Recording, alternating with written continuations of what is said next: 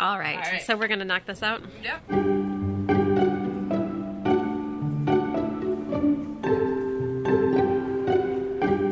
Welcome to the Gallery Gap, a podcast that explores inequity and equity in museums, exhibitions, programming, and collections. I'm Melissa Moore. And I'm Claire Kovacs. Thanks for joining us today.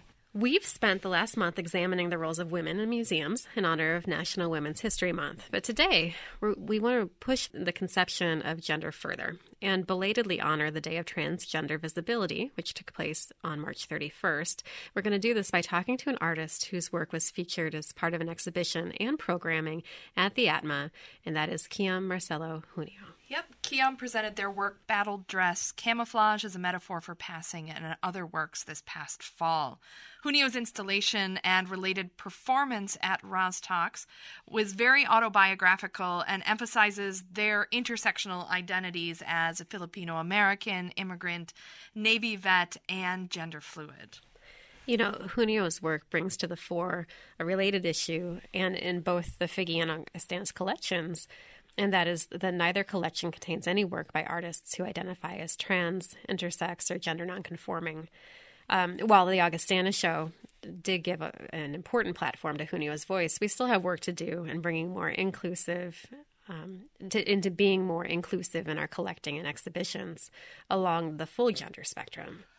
Yeah, and today we're going to talk to Kiam about their work and the spaces, roles, and relationships that museums have with artists who identify elsewhere on the gender spectrum and in the broader sphere this idea of intersectionality, which is which is an important conversation for us Oh, to have. Absolutely. But before we get started, I'm thinking it might be helpful for our listeners to have a bit of a reminder about the differences between gender and sex. There are a lot of great podcasts out there about this, uh, lots of information, but but you're listening to ours, so I think why don't you get us started on that, Claire? Sure. Um, so so first let's let's start with the difference between gender and sex. Okay.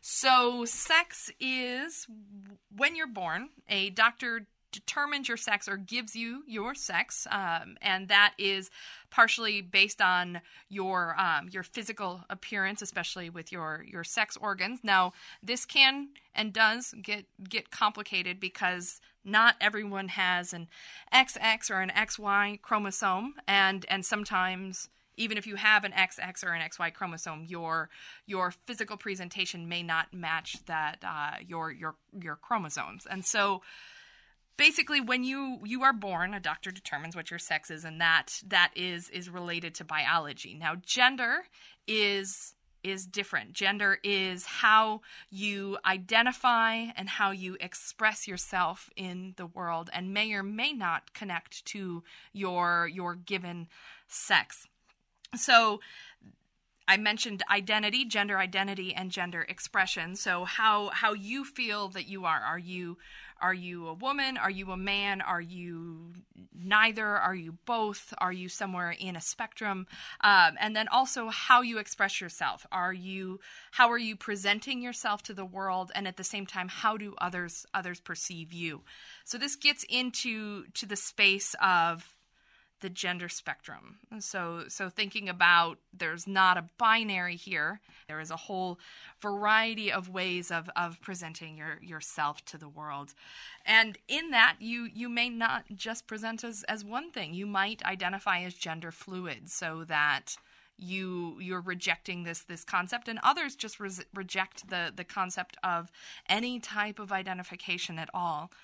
Now, that gets us into these these terms like transgender and cisgender. So cisgender means that you are identifying as the your gender is the same as the sex that you were given at birth versus transgender which means that you are identifying as something else from what you are your sex that was given at birth. So that's complicating things a little bit and then just to complicate it more the spectrum for sex is also a it, there is not a binary there. There are there are many reasons that people could identify as cisgendered or transgendered and also that their sex they could be intersex and intersex people could be cisgendered or transgendered. So again i guess the the the take home here is that gender is is one thing sex is another thing and both of those have a spectrum related to them.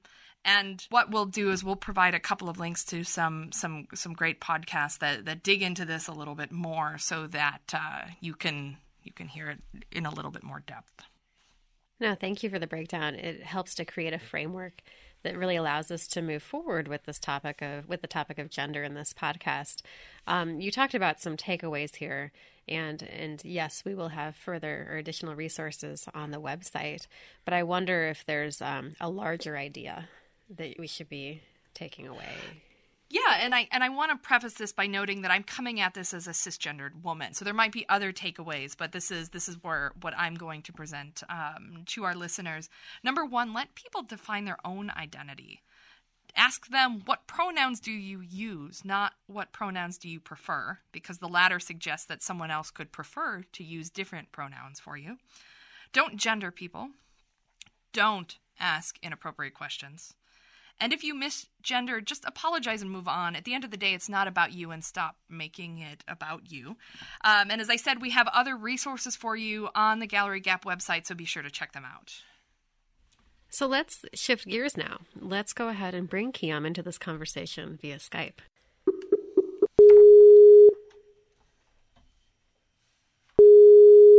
Hello. Hi, Kiam. It's Claire. And hi, Kiam. It's Melissa.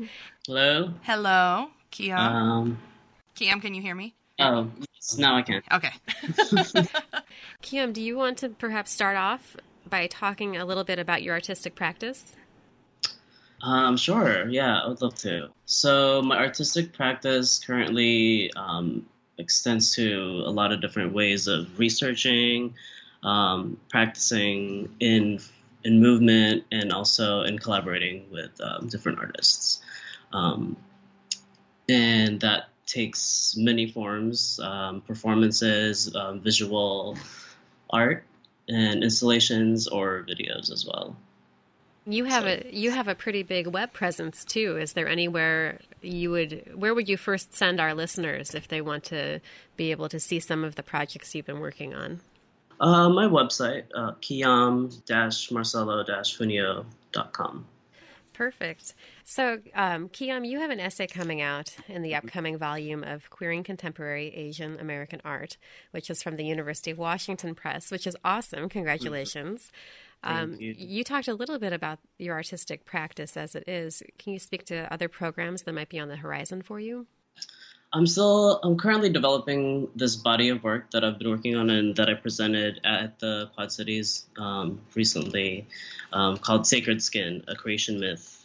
Uh, It was recently in five parts, but now I'm actually thinking of breaking that down and opening it into eight. So um, we'll see about that. Um, but I've been developing um, and completed chapter one and two, uh, which I presented at Augustana, and then I'm currently developing um, chapter three and beginning the um, collaborating phases for that with uh, the music and forming the video backdrop that will accompany that. Um, everything's always developing as it is. There's just you know events here and there that that happen. Um, I'm performing at the Butoh Festival here in Chicago um, at the end of the month. So presenting a slice of Sacred Skin in there and um, just seeing where it goes from there. As you and I have talked a little bit, one of the careful lines that Melissa and I are walking in this podcast is making sure that while we're intentionally engaging with artists whose work does not fit into the cisgendered, heteronormative, patriarchal, white, Euro American canon, that we're also not tokenizing artists or distilling their work into dealing with just one aspect of their of their more complex practice, whatever in, in whatever that aspect is connects to whatever our episode is. And Kiam, you and I have talked a little bit about this leading up to your exhibition at Augustana and our um, and and your inst- and your performance at at Augustana. But I wanted to sort of shift this conversation and and and utilize this episode as an opportunity for the three of us to have a conversation on these issues of of of balancing those those needs of us trying to amplify voices, but at the same time recognizing the privilege that we have in our positions. And I just wanted to sort of shift the conversation in that um, in that direction. Yeah. Yeah, I think about um, self representation in that sense, right? Um, as people of color or as like marginalized bodies, like we are telling our stories and desiring to be heard. Um, now, the people who who listen on the other side, the receivers of that message or of that story, I think it's about how is that representation being seen? Is it as, oh, this is a person of color? like telling their story? Are you using like these qualifiers to then identify what these stories are and how they're being told and how much of them get told? Um, so I think it's about that kind of really intricate battle between the communicator and the receiver of this message and these boundaries that we cross and these like phases or like spaces of privilege or or navigating who has more or less power at any given time. Right, right. So, where are some spaces that you think um, institutions, and we can talk about Augustana specifically, um, if that if that makes more sense, could have been doing have been using their their privilege or their and their their power as an institution well, and and where are spaces that uh, that we could we can improve? I mean, I think to even like include me in the show and curate my work into that show, I think is a, a step into that um, because it is a recognition a, a, recognition of the more intricate um, levels and intersections of of being that one artist can navigate to recognize that and to let that be seen i think is a step in that direction of seeing individuals as who they are and the stories that they carry rather than just categories. When you were at Augustana, did you um, did you feel like you were able to have some of these conversations with the people in our community in a way that allowed you to to feel like I mean this wasn't just a, a token exhibition. This is something that we want to do as much as possible of here in terms of um, just being inclusive right and, and, equitable and that's that is the responsibility of an institution that is the responsibility of whoever sets the tone for the people that interact in those spaces. So that is for for the people there to carry and to to make better. Question that i i always have in in being being in that position is am i doing enough? Am i am, you know where where where can i because i recognize this this space of of privilege and and power and and in bringing in your work one thing that and and and I've reflected on this I don't know if I've reflected on it in this podcast or not but mm. thinking about how your work really spoke to me because it was so honest and in some spaces vulnerable and autobiographical and and really engaging with you know we, when we get to conversations about intersectionality it's not just about mm-hmm. one thing but it's about you um, and and so that was one of the things that really drew me to your work but one thing that i as as the director of the art museum struggled with is again this question of bringing you in is one thing but mm-hmm. then what am i doing beyond that and I guess that's that's something that I'm mm-hmm. I'm grappling with.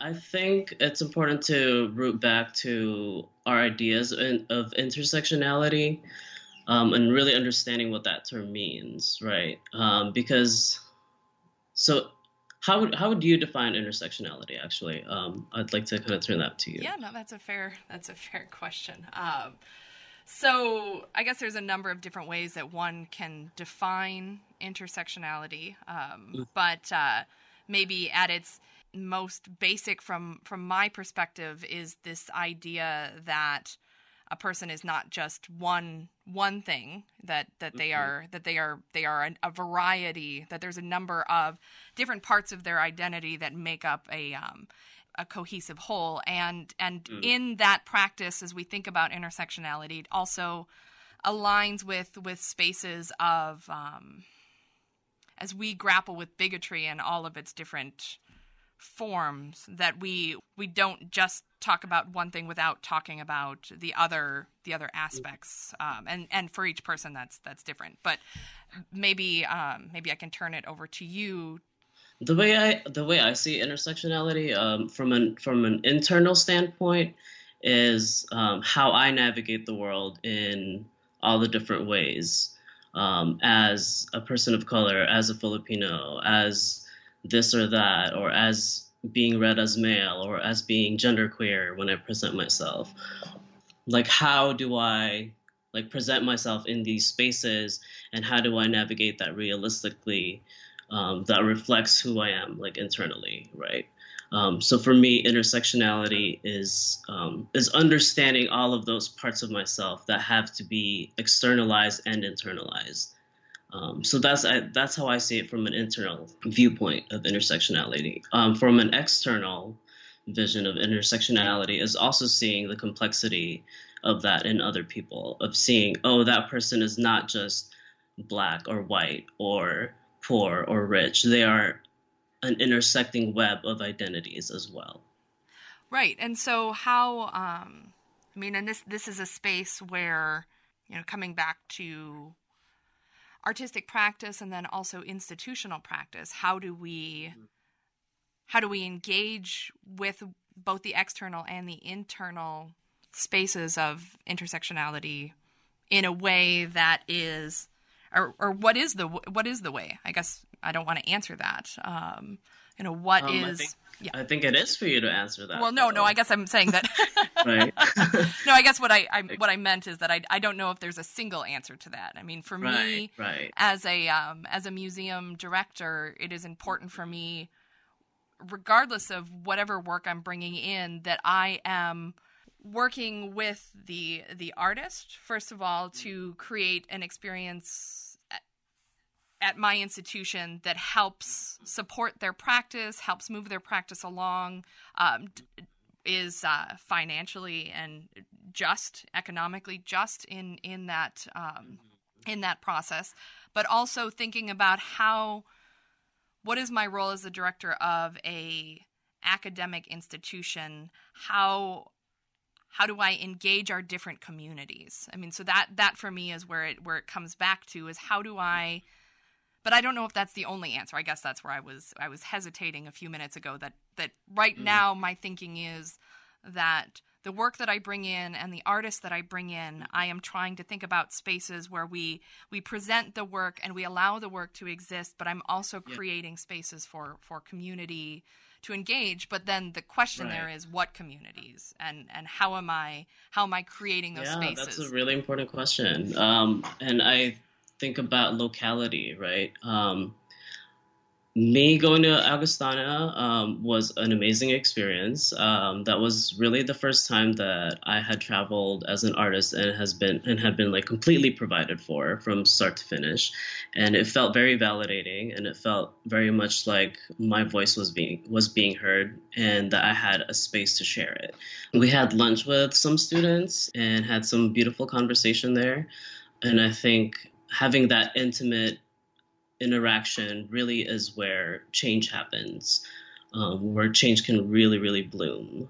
Um, so being given that platform was really important for me, and I'm very thankful for being able to go to Augustana. So that's a start.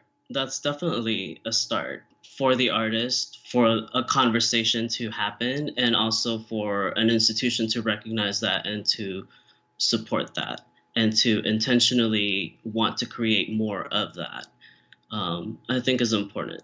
And then I go back to locality and the question and questioning how do you do that?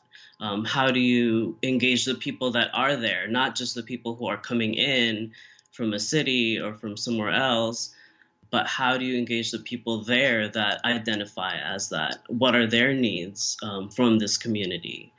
Um, and how do you create more of that conversation on a local level i think that's that's the really important question right. for institutions yeah no and i and i think that this is something that that you and i have talked a little bit about that um you know one of the things that i think about in terms of Augustana is our our concentric communities. And in, in some ways I think I did well while you were here in some of those communities and I don't think that I did as well in in other communities. So if I think about our how did I reach out to Augustana's campus to make sure that I provided opportunity for our Augie students, faculty, and staff to engage with you in a variety of different ways. So, whether it was that lunch, that mm-hmm. was me reaching out to departments women and gender studies in particular because this exhibition mm-hmm. was was in collaboration with them to identify students who maybe already self-identify as wanting to have those conversations so mm-hmm. um, so that was that they it was a great it was a it was a great experience for those students but they they were already mm-hmm. setting themselves up for that and i knew who they were um, as i think about the larger community at augustana in particular i i do outreach but i again am not sure that i'm i'm i'm really reaching people this is a question that i have not just with your exhibition but how do i really engage my community my augustana community in a way that uh, that that is actually encouraging. I don't need huge numbers, but I want the people that are there to um, to it to have some type of experience that leaves them changed. But then the space where I feel like I didn't do enough, and I, I did some some some some outreach trying to identify and this is a question you've asked me are there are there are there transgender artists in our community or, or gender nonconforming artists in our community? And the answer to that is i don't know. Um, and so i tried to do some outreach but again i think that those are spaces where i need to do better as a as a director of an institution mm. to really to really work and at the same time you know even even if i don't know any artists in our community that or or people in our community i don't think that that's a reason not to to bring in those voices to our community. And if i can speak to an example uh, at the Figge we we have an exhibition right now that is is trying to get at really the um, the core of of oral tradition and history and passing on of of that history of African Americans and other people of color in the Quad Cities over the past. Um, I think that the time frame that we're looking at right now is maybe the past generation. Um, but but of course the artist is looking beyond that in his in his work outside of this exhibition, and we just had you know as an educator we just had a program we had a couple programs now where we want to we want to identify an audience that the exhibition can speak to and bring in that audience so they feel as though they are as supported as they are in this community. But what ends up happening is we also have our regular museum goers who come to the programs. And I almost think that even though that may not have been the intended audience when we started talking about these programs, that's that's just as important an audience because we are then um, we are then having a conversation with people who who aren't aware of many of the of much of the history in our community or a lack of presence in our community. So I feel like we're able mm-hmm. to really um, be supportive of um, of intersectionality and um, and also educate at the same time, so our community can work toward moving or coming closer together. Mm-hmm. Has this uh, event happened, or so it's it's interesting. It's an additive exhibition. So it opened it opened a month ago, and there are okay. certain installation pieces. This is Jefferson Pinder, who is up in Chicago. Also, he works for the school, mm-hmm. the Art Institute. Um, and then there are three performances that happen throughout the run of the three month exhibition, and each performance, mm-hmm. month by month, is recorded, and then that is processed and becomes an extra part of the exhibition. So the whole exhibition um, isn't really presented in an archival format until the very end of it.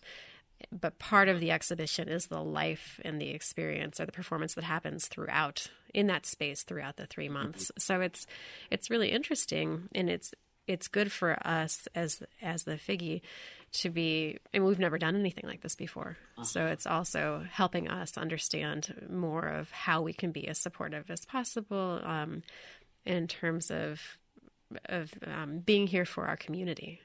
Mm-hmm. How did the community react, or what was their and I, experience like? And I don't. I mean, everybody. I can't. I guess I can't. It's hard to generalize or to um, mm-hmm. to really sum up individual thoughts. Uh, mm-hmm. based on the responses from everybody that I, I got in the room, and Claire was actually there, so we can ask her her opinion of this too. Um, everybody seemed to have a positive experience. You know, there was um, there were conversations that I think were harder for some to hear than others, and in my opinion, that's why we did that. I had somebody say, mm. "Oh, is the museum?" I mean, we had a, the performer was being very honest about his own personal experiences here as an African American man and racism that he experiences daily mm. and has, mm. you know, for forever really. Um, and there were people. I think they felt very uncomfortable with that. But isn't that the point that we're challenging our comfort mm-hmm. levels through having these conversations? Mm-hmm. Yes. Um, so I would say over overwhelmingly positive, although mm. sometimes good things make you feel uncomfortable, and that's okay. Yeah. like that's part of the growing pain of becoming yes. a normal functioning part of the society where we all come together. I mean, and we'll talk a little bit more about about Pinder's work at a later in a later episode. Um, but uh. but I think that I can echo Melissa's experiences of uh, the people that I was I was sitting around being uncomfortable with with some of the things, especially in the most recent um, performance. Mm-hmm. But that's that's an important part of this this this process. It hurts us less to hear than to be the recipient of the actions that cause that hurt. Yeah. Oh, yes. Yeah. yeah. I mean, yeah. I know that, of course, you feel that way, but I, I think that's mm-hmm. why it's so important. Yeah. Empathy is um, lacking right. in many ways in this time. right. But I, I, I don't think that the only people that that are benefiting from Pinder's work or or even your work are are are people that are that are are different you know that are in some sort of privileged position so like with with with pinder's work it would be you mm. know the the white community of of the quad cities like i don't think that's the uh-huh. the end voice i think it's just as important that that pinder is is providing this space for to again you know i'm going to use my favorite phrase to augment voices and to to provide a space for those voices because those voices and those experiences are essential and not just essential for us white people to to get a sense of our privilege, but rather because those are lived experiences. Right. And, um, but I mean, we're kind of getting off yeah, topic. Sorry.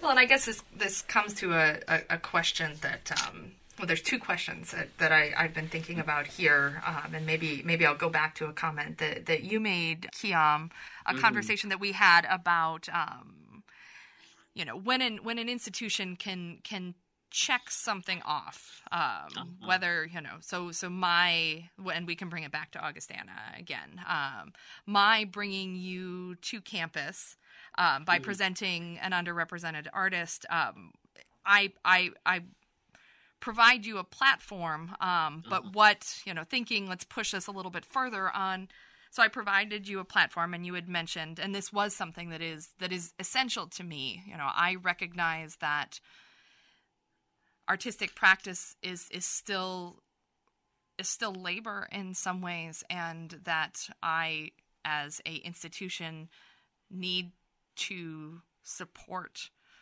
the artists and others that are coming into my space in a way that is economically just and and uh-huh. recognize that because we all need to live and provide for our, our basic needs and well augustana doesn't necess- is not in a position where I can provide a, a large stipend. What is most important for me is that an artist mm-hmm. is, is not is not leaving an experience having to have put some monetary have some monetary outlay in order for that to happen. But I guess circling mm-hmm. back to this mm-hmm. this question of like so so what does an institution or does an institution provide anything for an artist when when an artist still needs to think after that that exhibition about surviving on a on a daily basis? Yeah that's a complex question and i think um you went about that but went about that answering that question already and um and i appreciate like the effort that you've made um, but I think that question extends beyond to other institutions, um, to larger institutions, to smaller institutions. Um, what can any institution or group um, really provide for for the arts and for the art for artists out there? I think that's the important question. I think of this generation specifically now, um, with reducing funding in the arts um, on a national level. how how do how do we as people as organizations continue to allow the arts to flourish at this time? I think that's a larger question um, to that more intimate question of what I can do as part of an institution to support an artist or the arts and just voices being heard. So we probably should wrap up, but before we we close out the conversation, is there any? I mean, we've been talking a lot about a lot of deep and complex issues, mm-hmm. but are, is there anything else that you you'd like to bring up before we uh, before we close out for today? I mean, we covered a lot of ground, yeah. and I think um, listeners can have a, a, lot to think about um, in these conversations and, and in their own relationship to these conversations.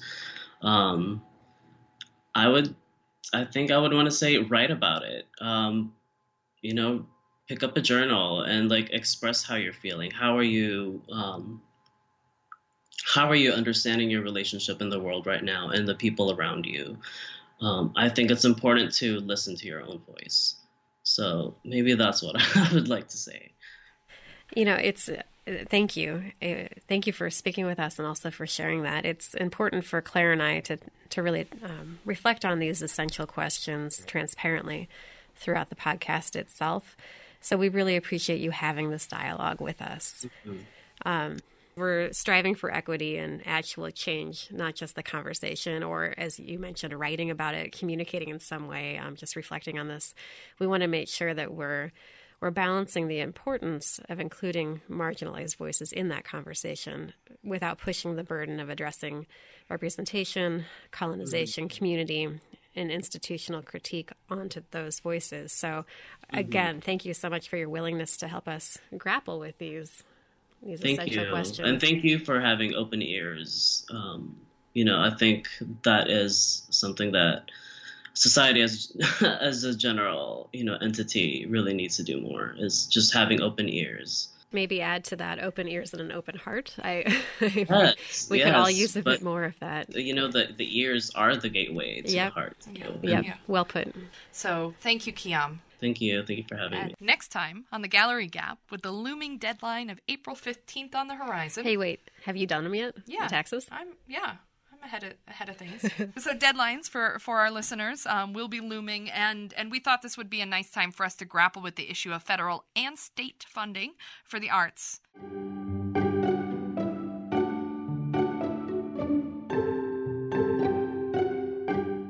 So don't forget that you can listen to us in a variety of ways. You can listen to us on iTunes or Google Play, follow us on Facebook, visit our WVIK website to listen, and don't forget to support public radio. So important. And as always, thank you to the Figge Art Museum, the Augustana Teaching Museum of Art, and WVIK for your continued support of this project. A very special thanks to our production team. Thank you. And Lacey Scarmana and Alfredo Manteca. Um, this podcast also would just be an idea if it wasn't for the generous sponsorship of Pedersen Pates Design, who has helped us um, with this. Thank you so much for making this program possible. And last but not least, thank you to you, all of our listeners. Uh, Claire, we'll see you next time. I will through just the microwave. through the microwave. Yes. I will I just will be, uh, be talking to you next time. Yeah. Oh, for heaven's sakes! And I wasn't going to make a joke at the end. and then You're I, welcome. I tried. it's my pleasure. All right. Until next time, though. Thank you so much.